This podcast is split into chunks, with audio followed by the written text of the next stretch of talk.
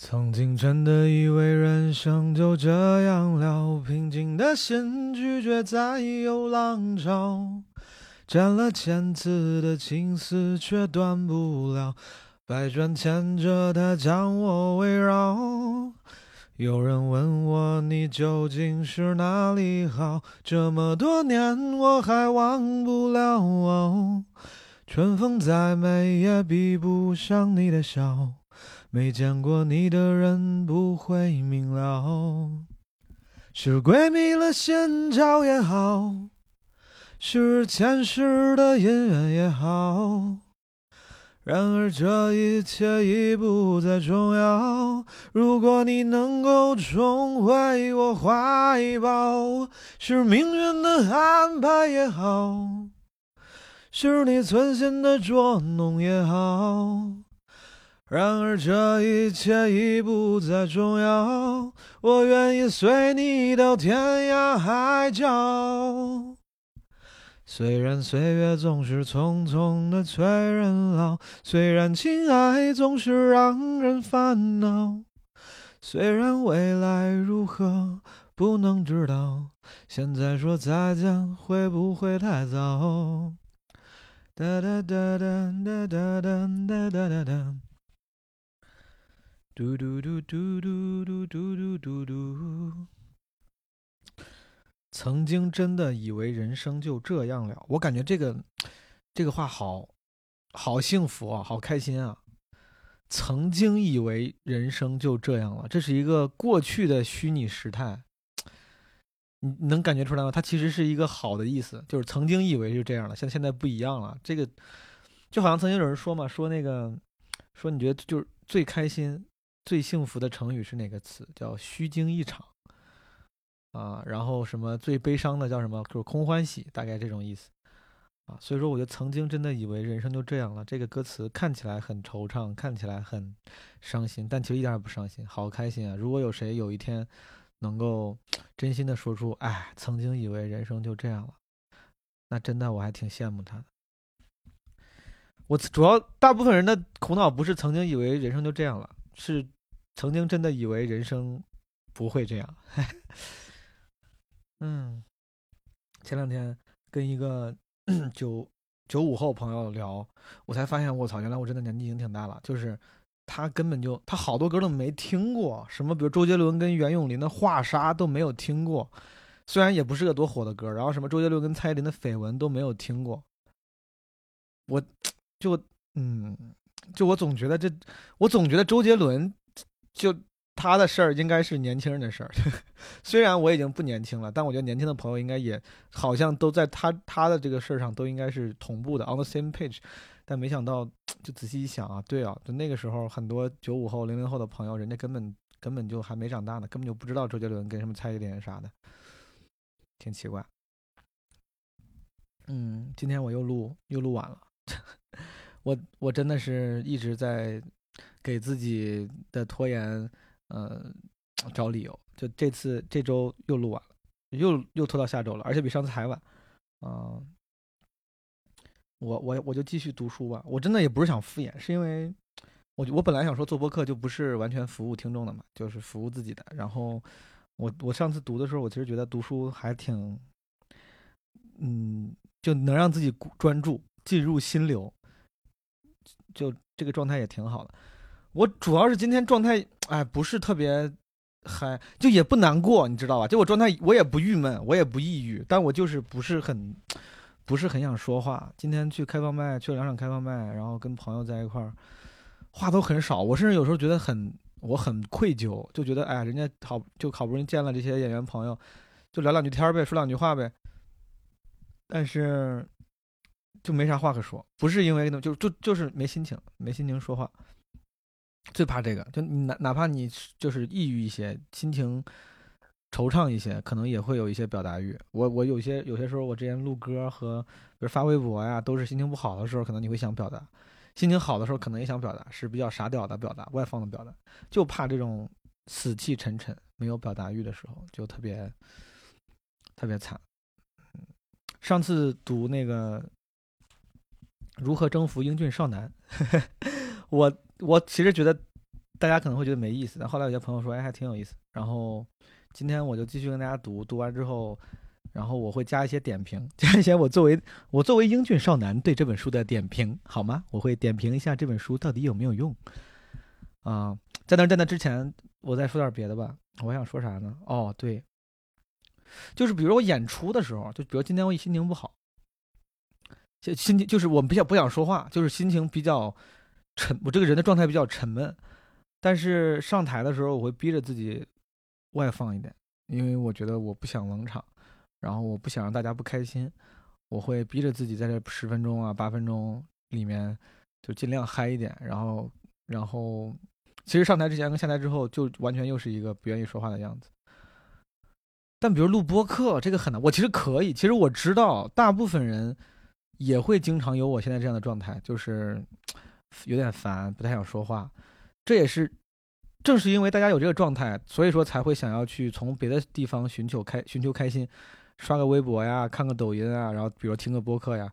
这个时候如果我没有给你带来快乐，而只是，就是也是跟你一样的情绪，那我觉得其实会让你或者说让这样这样这样状态的朋友其实挺会应该会挺失望的吧？他们肯定是希望有一个开心有趣的节目。我觉得这就是为啥可能比如说一言不合心情聊天会有时候就大家很喜欢听，因为很开心，嗯。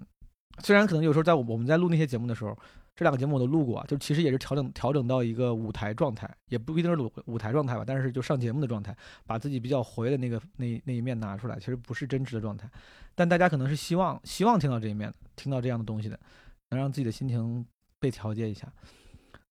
所以说我其实我在想，我到底是要，比如说在接下来的几十分钟里面，我做出一个非常嗨的样子，然后跟大家读读书，然后开开玩笑。还是就 be real，对吧？其实 be real 没有任何价值，在这个时候，除了除了让我自己舒服点，不会给别人带来价值，好像挺自私的。不知道，再看着办吧。今天给大家读这个，呃，如何征服英俊少男的第二章和后面几章吧，我看心情吧。第二章叫把握时机，不要后悔。几乎所有的女孩子都有过同样的经历，就是在一个偶然的机会或某些场合中，你碰到了令你喜欢的男孩。从眼神中，你们彼此知道对方对自己有好感，于是你满怀希望地等待着，相信他一定会走过来向你表达心意。时间一分一秒地过去了，晚会即将结束，你着急地用眼光搜索着他的身影，然而他的身影已经消失了。一个多好的机会白白地失去了，留下的只是沮丧、感伤以及后悔。想必你碰到过这样的情况吧？现在我将告诉你我的一段亲身经历。有很长一段时期，每当周末来临，我不知道该怎么打发时间。一般情况下，我会擦擦洗洗，将环境卫生搞好一些。经常这样，我开始觉得麻烦了，甚至有些生气。于是我决定到外面透透气，顺便拿了几本书，打算到图书馆放松一下紧张的心情。图书馆开门后，为了打发时间，我走进一家幽静的咖啡厅。不知你是否相信一见钟情，这是一种奇妙的感觉。而我就在咖咖啡，而我就在咖啡厅里碰到了这种事。我其实是，哎，我想，我想趁着读书的机会，好好练练自己说话。就是有时候我知道说话我吞字儿，然后说话有点不清楚。我想趁着读读这些文字的时候，锻炼一下自己的这个基本功。嗯。我努力啊！当我找到一个位子坐下后，发现那边的角落有一位瘦高的男孩，一个人孤独地坐着。这时，他也把眼光投向我这边。你看啊，就是真的，就是你只会看到这样的话，就是发现那边的角落有一位瘦高的男孩。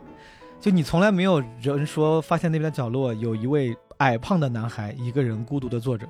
就其实一个矮胖的人更有可能他是孤独的坐着，一个瘦高的男孩可能就是一个人独自优雅的坐着。但是，唉，这个大家对于瘦跟高是有天然的好感的，我好难过。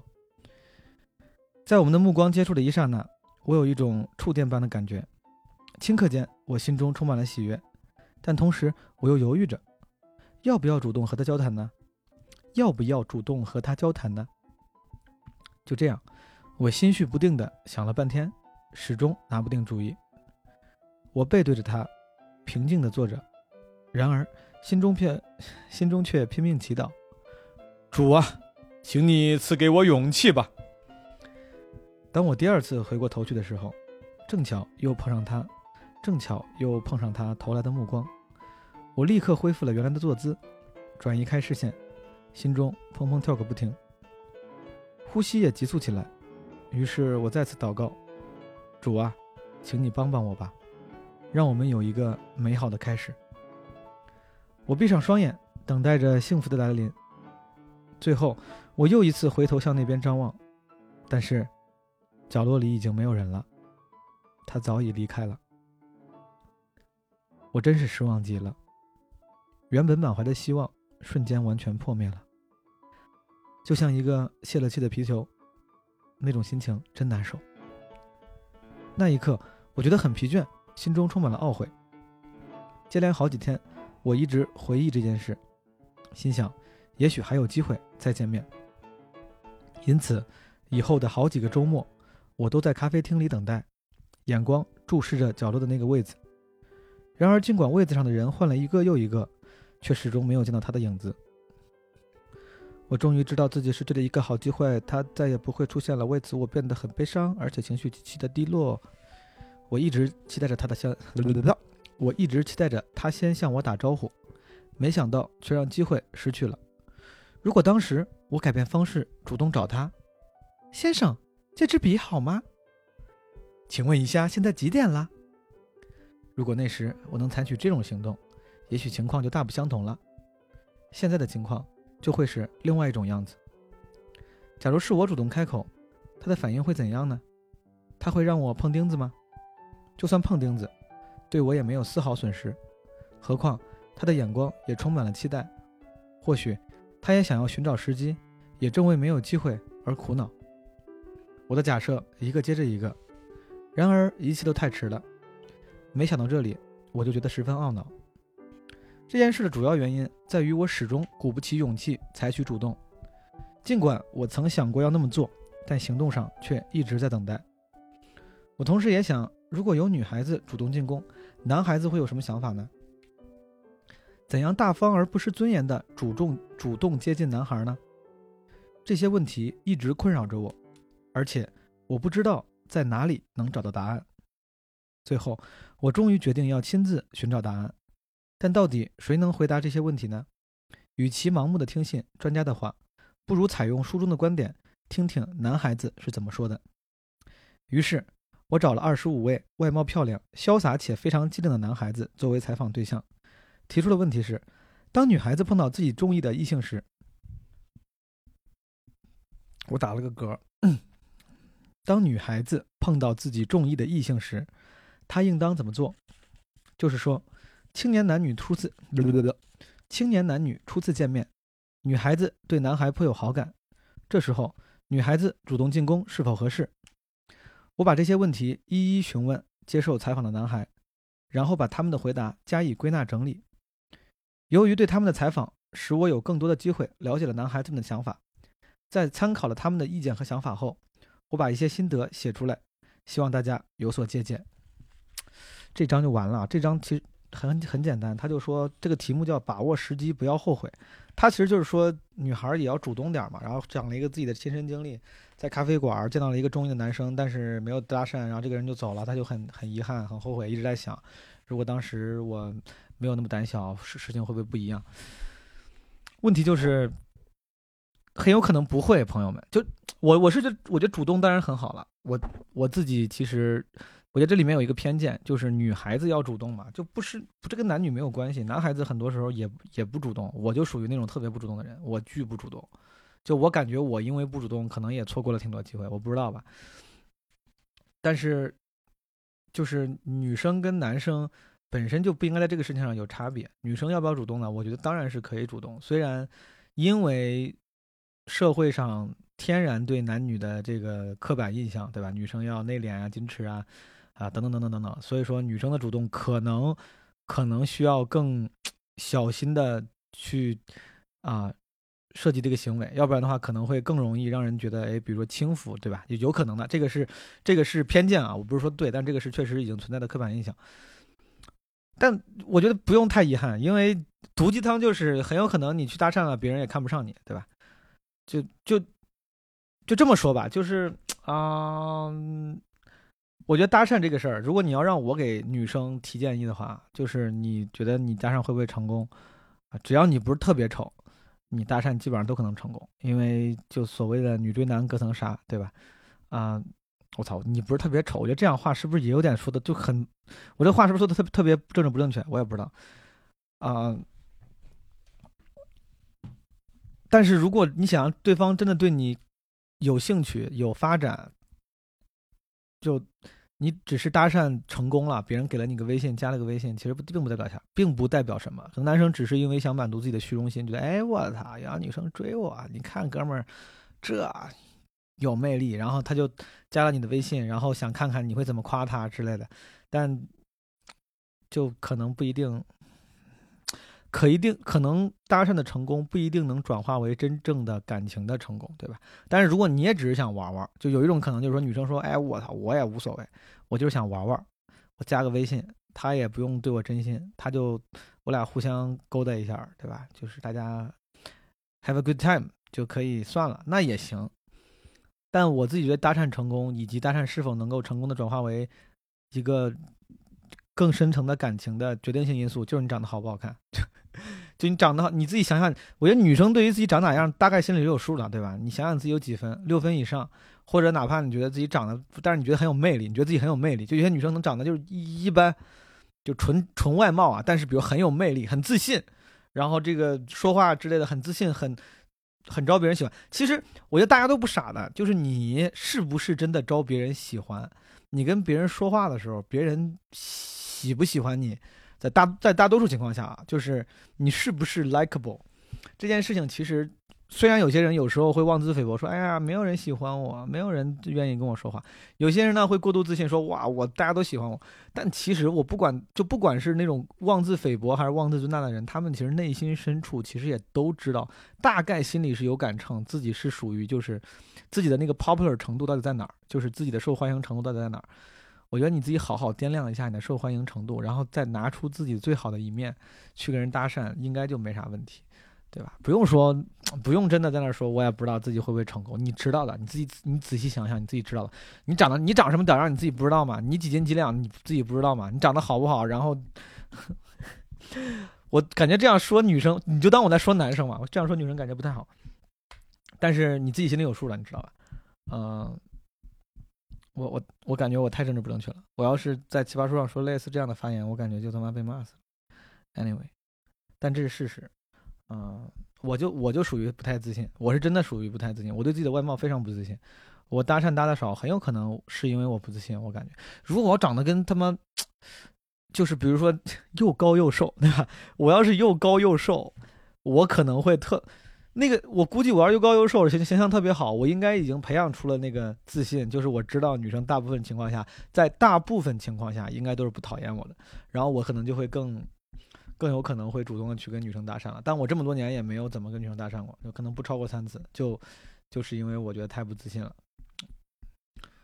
嗯，而且因为你的不自信和你搭讪的认真程度这两个因素会严重影响你的表现。就是如果你不够自信的话，以及你对这个搭讪很认真的话，你越认真，你的表现会越差。之前我在就别的地方跟大家分享过搭讪的故事，就我在美术馆里，就是博 museum 博，现代艺术博物馆，现代艺术博物馆，然后去见了一个姑娘，就挺好，我想去跟她打招呼，但是就感觉太认真了，我太把当太把太把这个事儿当回事儿了。本身我觉得我是个跟人沟通起来还挺轻松，挺。嗯，挺会说话的人，但当时打招呼的时候就巨尴尬，然后特别的、特别的，就是束手束脚，然后表现的应该非常猥琐，我觉得，然后被人拒绝了。嗯，所以说，我觉得大家对于要不要主动搭讪这件事呢，肯定是要，不要有，不要有心里不要有包袱，觉得我是女生，我不应该主动，就主动没关系的，无所谓的，就是你比如说一方主动，但最后。就是反败为胜，你不能反败为胜，或者是就是重新占据占占据主动这样的事情太多了。比如说打个比方，女生追男生，然后追上之后，但是你会发现到后来男生更喜欢女生，对吧？女生她这个时候可能不叫追，女生可能只是打了个招呼，给了你一个机会喜欢我，给了你一个机会让你沉沦，你知道吧？很多时候搭讪，你感觉你输了，你说我操，一定是我更喜欢他，要不然我才不会主动搭讪。我既然主动搭讪了，一定是我更认真，一定在感情里面我就输了。不是的，你主动搭讪不代表你就输了，很有可能他更喜欢你，很有可能他之后会更喜欢你。你主动搭讪，你主动。去打招呼，只是给了他一个沉沦的机会。你这么安慰自己，就是因为我这是我最近想通的。我自我自己一直觉得，就是我不想搭讪，是因为我自尊心很强。我觉得我要是主动跟人打招呼，主动去跟人说话，就代表我输了，一定是我更认真，我更喜欢他。那我我不想输，我觉得这样会受伤之类的，然后我就不干这个事儿。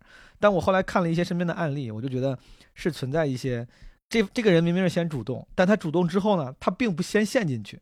他主动之后给了对方一个机会陷进去，这个还挺牛逼的，这个还挺牛逼的，就这种人挺危险。好的，朋友们，我们继续往后读，好不好？这个这算是第二章吧，把握时机，不要后悔。我这个书他妈赵守成送过的书，盗版书，他妈的书我翻着翻着都散了，页这一页一页全掉了，我跟个散装书一样。第三章，你看他第二章说，他他最后说，他说他要采访二十五个男孩，然后从男孩的这个事实，就是现实现身说法里面寻求一些技巧。然后第三第三章的名字就叫二十五位受访男孩。在得知采访结果之前，对这位对这二十五位接受采访的男孩，我们应当有所认识。下面我就简略介绍一下，他们都是单身汉，每一个都服饰整齐，举止斯文，充满了男性的魅力。这些男孩对女性太有吸引力了，他们都有一个很不错的工作，薪金很高，他们具有温和的性格，对于女孩子细密的心思和温柔的情谊都能体会了解。同时，在与女孩子相处方面，他们同样具备高尚的人格，并且十分有耐心，能听小姐们的倾诉，能听小姐们的倾诉。这他妈这是什么翻译啊？在与女孩子相处方面，他们同样具备高尚的人格。我的天，就是相处的时候从来不脱衣服。好吧，在职业方面，他们的工作既高尚又富有情趣。二十五人中，两位是作家，一位是艺术工作者，三位医生 （fuck 医生），两位电脑工程师，还有其他摄影师、电影电视节目制作人以及证券公司的职员等等。这些外表英俊、条件优越的男孩所提出的意见都相当宝贵。我们不妨仔细品味一下他们的谈话，也许能从中得到某些启示。如果你能细心体会书中的内容，并听取男孩们所提供的意见，那么你将会对自己充满信心，这挺好啊。在与异性相处时，你必然会有所收获，我对这一点深信不疑。好，这三第三个就很很短，就一页。然后第四个，男孩不介意女孩主动进攻。艾利克就是应该是 Eric，我猜啊，Eric 最先接受采访，这是一个富有幽默感、有点灵气的小伙子。他以优异的成绩毕业于著名的哈佛大学，他笑起来极像保罗·纽曼 （Paul Newman）。这个书真的很有年代感啊！这个、这个、这个引用的明星都很有年代感，是那种叫女孩子动心的男孩。和他相处，你会觉得很愉快。在他家里，我们吃着精致的小点心，在一种愉快的气氛中进行我的采访。如果你走在街上，突然有一位陌生小姐向你走来，并表示愿意和你交朋友。你会不会觉得很奇怪？艾瑞克说：“你是不是认为陌生女孩子向我打招呼会觉得她举止轻浮？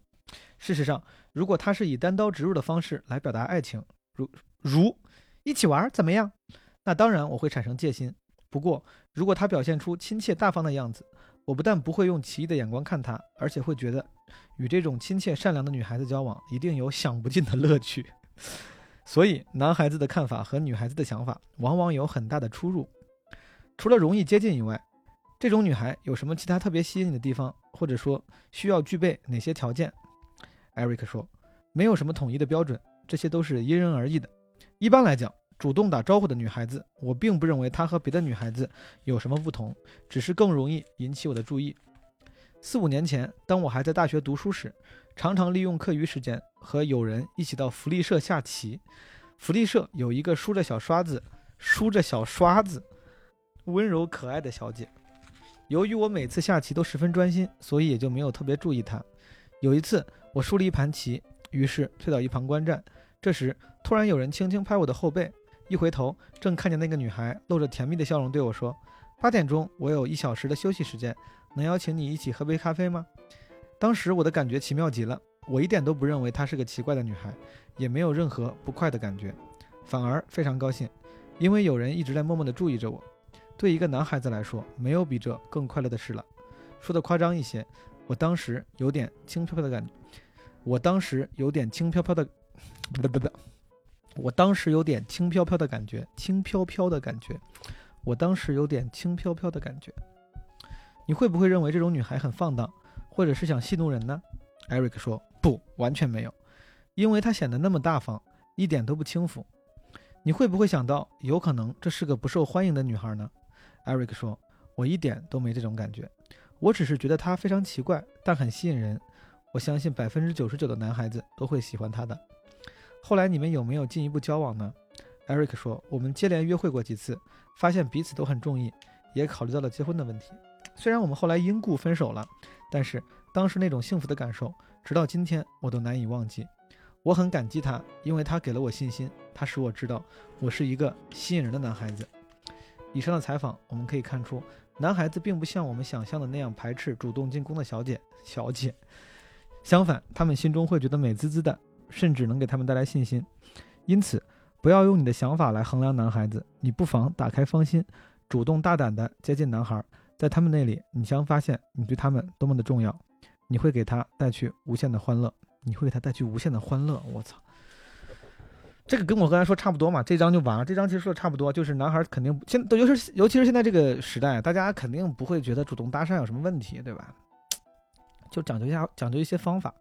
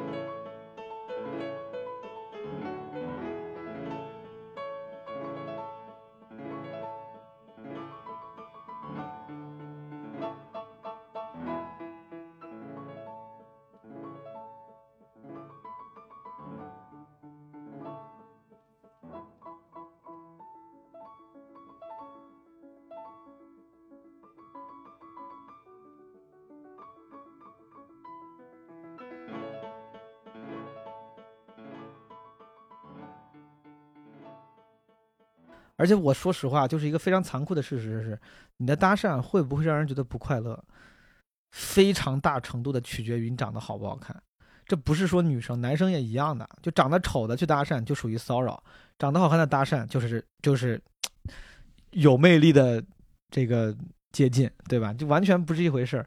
你长得好看，你过去哪怕哪怕说，哎，你要不要一起玩？就刚才他里面举的反例。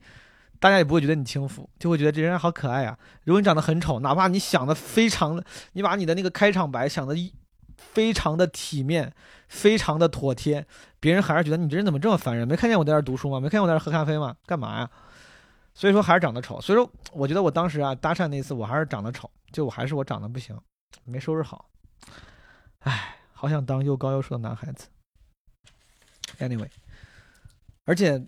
就是我觉得你担心的不是男孩子会不会讨厌你，是你先打招呼的时候，你就是最好做出一副就这个大方、体面、大方这个姿态，其实不是特别好拿捏。有时候有些体面大方是能很容易看出来是装出来的。这个时候你会让，如果对方稍微有经验、就有有经验的话，他会知道啊，这人喜欢我。然后你要你要你要警惕对方，一旦意意识到你对他的情感之后，他会利用，对吧？啊，当然这是这是最坏的最坏的。不但以最坏的恶意揣测别人，当然大部分人可能是不会的，啊！而且我自己就是我，我接受受到过一些女生的，啊，就是打招呼，就首先我都是很感激的，啊！我自己本身不是很有自信的一个人，就尤其是最近讲单口啊，讲脱口秀，然后啊，会有一些嗯机会能让陌生人认识我，观众，然后有时候观众会加微信，啊，我现在基本上就。就可能我确实是社交能力有限，我也不一定会通过会跟人聊天。之前早期的时候，那个时候就当时也默默无名的时候，有人看了我的演出加我，我还其实挺觉得受宠若惊的。我一般都会通过啊，但我后来，比如说我遇到过一次，有一个观众就跟我打招呼，约我出去玩啥的，好像是。说实话啊，其实那个时候就是我是单身状态啊。你说你要姑娘长得可以，你说你跟我打招呼约我之类的，这不是不能考虑。但我不知道是不是我的问题，就是是我自尊心问题嘛？就是我觉得我喜欢真诚大方的，就是呃这种问候，就说哎你好啊，就是比如说我很喜欢你演出，特别棒之类的。你最近有机会吗？有机会出来聊聊吗？我我不知道，我瞎说的，这可能就很很俗，但是我在我看来是一个很真诚大方、很真诚的一个一个表述，对吧？那为什么我要加你呢？因为我喜欢你的演出，然后我因为啥想认识你之类的，你都可以说。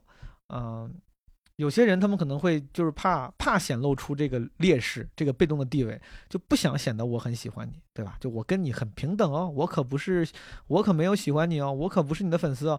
他们一定要非常努力的去打消这个这个标签。其实我觉得不不不必要，因为认识的可能你比如在这种情况下认识的关系就是观演关系，你。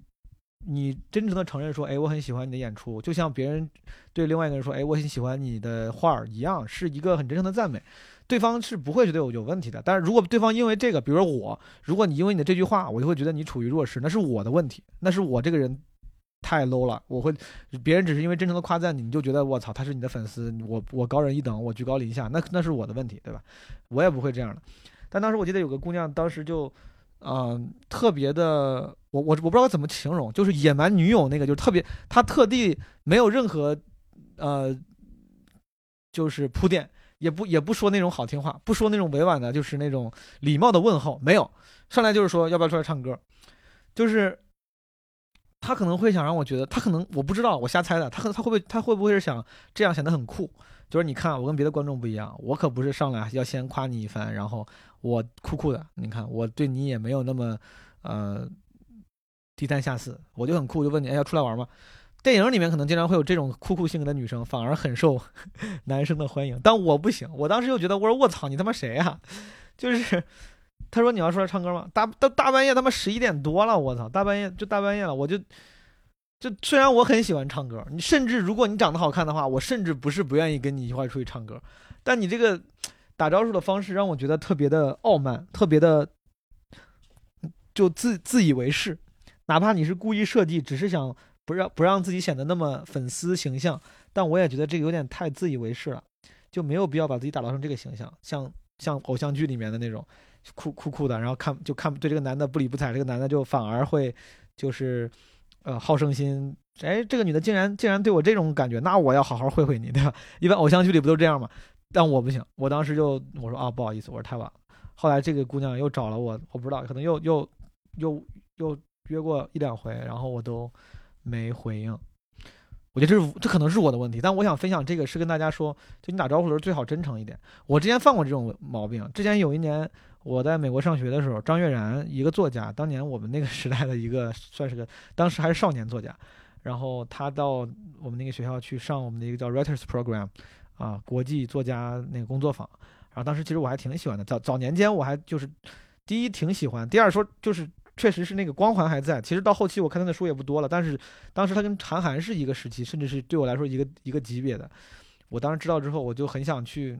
就像了一个心愿一样，我去找他住的那个宾馆，当时在我们校园那个是个我们学校的宾馆，我就约他，然后说能不能坐一会儿，人家也很好嘛，就下来之后到那个饭店，然后我当时挺傻逼的，我就上去直说，我我就特别想表现的自己不是粉丝心态，我上去跟人说，感虽然我语气很礼貌，但我带着笑脸，带着笑意，但我就在那说，哎，我说你好，你好，张悦然，我说那个，但我跟你说啊，我可不是你粉丝，我 怎么怎么着。我觉得我是神经病吧？为什么要这样？我现在回头想想，我真的觉得我挺蠢。但当时可能就是为了不想让别人觉得你低人一等，然后不想让自己有那个弱势地位，那个就会特地去澄清这个事情啊。但其实挺蠢的，很不真诚，我觉得，而且很不礼貌。我建议大家之后遇到类似的情况的话，你不妨真诚赞美。我真的觉得赞美没有问题，你可以说你很好看，你的裙子很好看。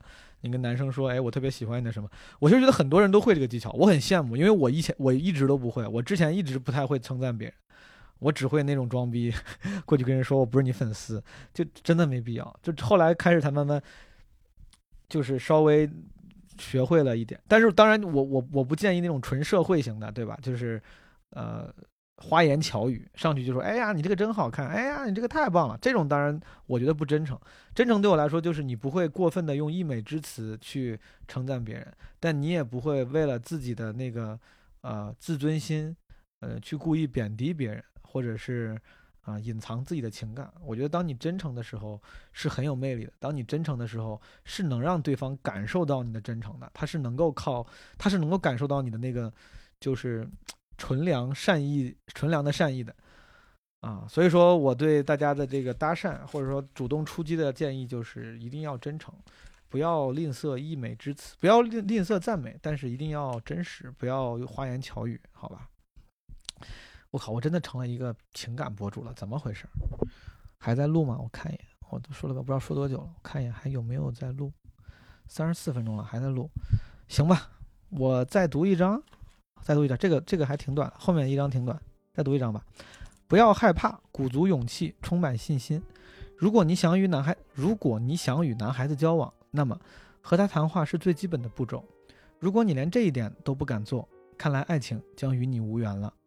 所以在你发现一个自己喜欢的男孩时，你必须悄悄地接近他，然后设法和他搭话。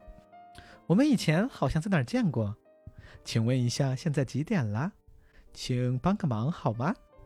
诸如此类的话，虽然意义不大，但是不要忘了，他很可能就是我刚才真的说的太，我真的太做作了，大家原谅我。但是不要忘了，他很可能就是你们迈向成功的桥梁。通过这些对话，你们可以进一步的认识、了解、交往。所以你不必在乎这些话有没有意义，只要是你大脑中想到的，不妨都讲出来。话题本身只是个引子，目的是通过搭话来认识他、接近他，然后进一步交往。如果你能尽力做到这一点，可能就离成功不远了。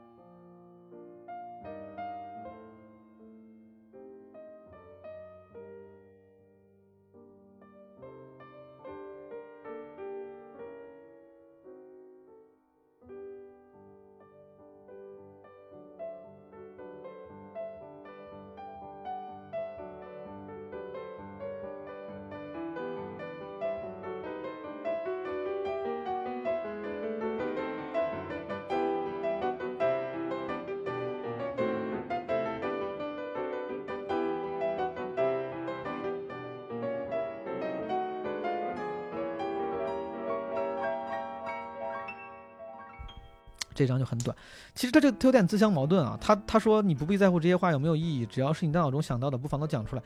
但我自己我也是同意的，就是你大脑中想什么你就说什么，就是真诚一点。但是他举这些例子反而都是一些什么我们好像在哪见过，请问一下几点了？这都是找理由搭讪。我其实不是这个路数的，我不太喜欢这种。我我如果别人跟我这个我 OK 的，但是我自己不太做得出来，因为我觉得很不真诚。就是。好像就是你在找理由认识他，哎，我们咱是不是见过呀？哎，你帮我忙行不行？哎，我那个手机没电了，借你手机打个电话。就这种这种招数，虽然都很善良，毫无恶意，就没有任何问题，但是我不太好意思做。